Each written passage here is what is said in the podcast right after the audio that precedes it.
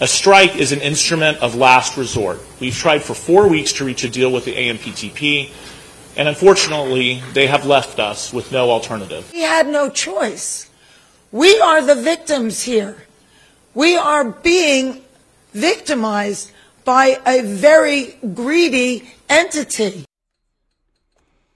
Yeah, it's on. The battle. And that was Fran Drescher. Uh, Drescher, Drescher? Drescher? Nonetheless, Fran um, Drescher uh, gave quite a speech just hours ahead of the strike warning that uh, it's coming.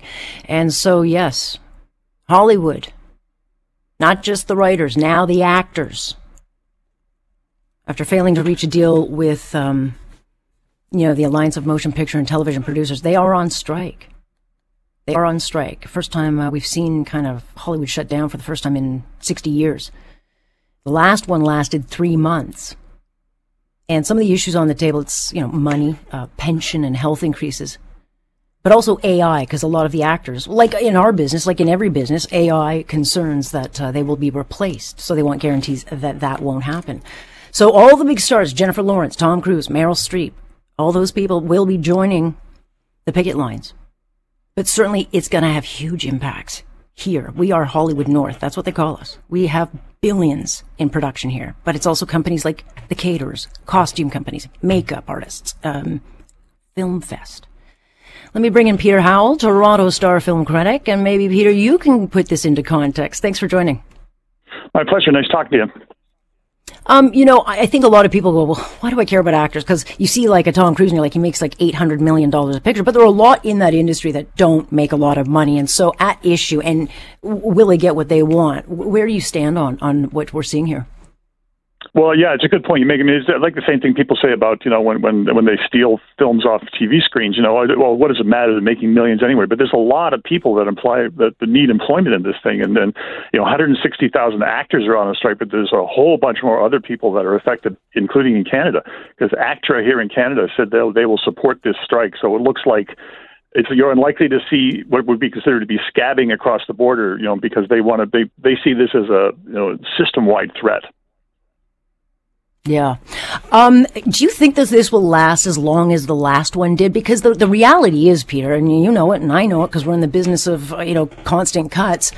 Um, is it realistic uh, that they can demand all these things? Because ultimately, these, these movie makers and all the companies and all the, the you know, the, the overlords, so to speak, they're in the business of making money. So if they can find ways to maybe, you know, cheapen it or, or get more for their, the bang for their buck, like if you can get AI to do one of your uh, cartoon voice movies, why not? That's probably how they're looking at it. So do you think ultimately they'll, they'll, they'll win? Do they have that kind of power still?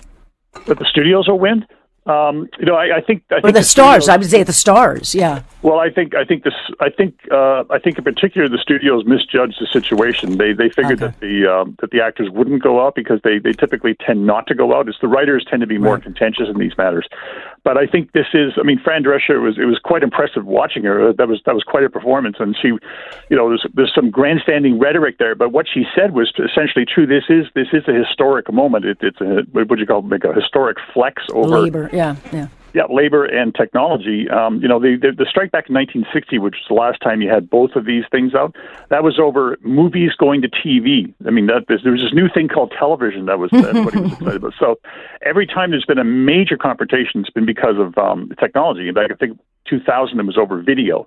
So you know, this whole thing about AI, it's a really existential thing that affects everybody, including you and I. You know, like what we do mm-hmm. is also affected by that. So um, I think this could go on for a while. I mean, you know, I used to be a labor reporter many, many years ago, and so I knew Bob White. Many of your listeners remember the Canadian Auto Workers mm-hmm. president, Bob White. Yeah. Oh, yeah. He, he, he had a great saying. He said, "It's really easy to lead them out, and it's really hard to bring them back." And I think you might see that happening here as well. You know, once you get them fired up, I think it's going to be a minimum of two weeks because it's like a sort of a cool down period. But then at some point they'll have to get back to the bargaining table.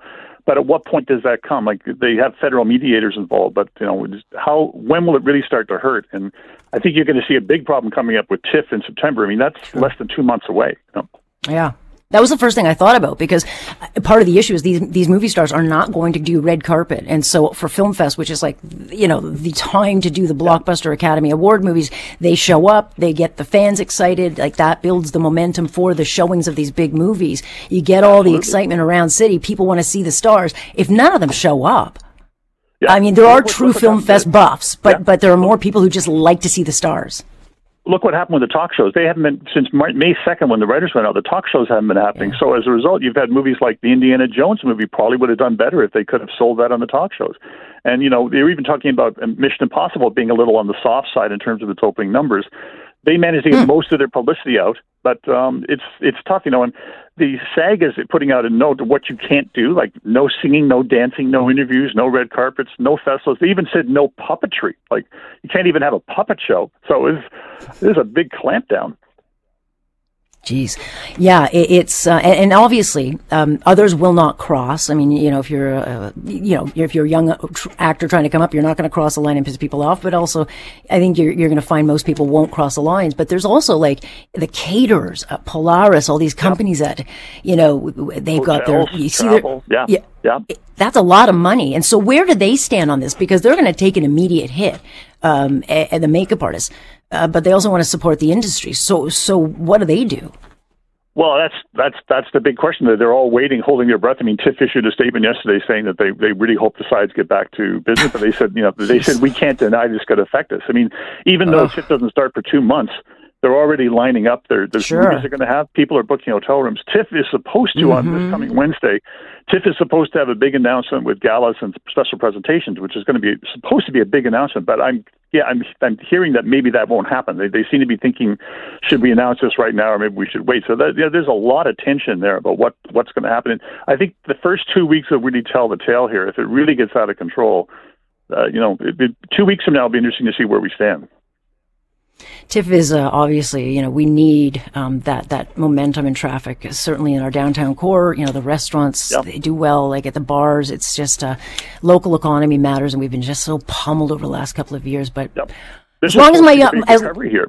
Yeah, this is the, you know, Yeah. in many ways. In many ways, this in many ways this is worse than during COVID because during COVID you could have the stars doing Zoom sessions, which is Sure. actually quite a quite a novel thing. But you won't be able to have anything like that during this situation. So when does my bold and beautiful go into reruns again? I think I got another two weeks, right? Because we're at a really good point in it. Yeah, yeah. It's No? uh, gonna- yeah. It's hard. when will we, hard. when, they've got some stuff packed up. I mean, they, they do produce a lot ahead of time, but how much stuff does Hollywood have to put on air before everything becomes reality? Well, I know I know that they were they were at least in terms of the writers. I don't think they thought that the the actors would go out. I think that's huge miscalculation. They knew the writers were probably going to go out, so they've been stockpiling stuff. And I think you might also see things like maybe a show that that, that was canceled.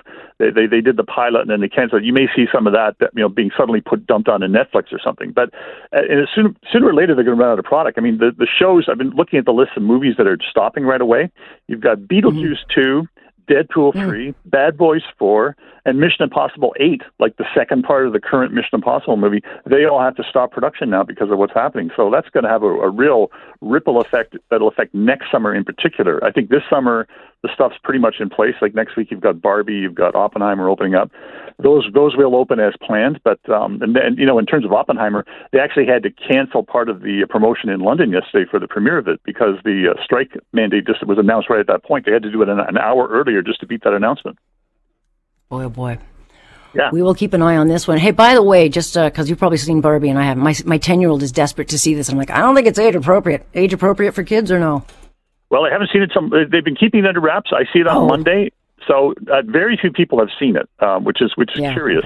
Um, I, it sounds to me like it is. I mean, uh, it, it uh, I don't think Greta Gerwig would do a movie that was age inappropriate, or but it, I hear it's uh, it, you know, it, it, it, it has to be a mass entertainment movie. So I think your ten year old is probably okay. I don't know. I'm, I'm kind of strict. I'm, I'm old. I'm old fashioned. Nonetheless, uh, we'll be watching what you guys write, and um, if we can get this back on track. But thanks. I very, I very much appreciate it. My pleasure. Good talking to you. Yeah. There you go. That is uh, Peter Howell, who, uh, uh, well, he'll have lots to write on it, and he's got a labor background in his uh, journalism. So there you go. We can just flip back. But yeah, it, it, whether or not you like Hollywood stars is not the argument. It will have, I think, big ramifications for the local economy, which just can't afford it. Hotels, I mean, these restaurants, they were pummeled, pummeled during the uh, pandemic.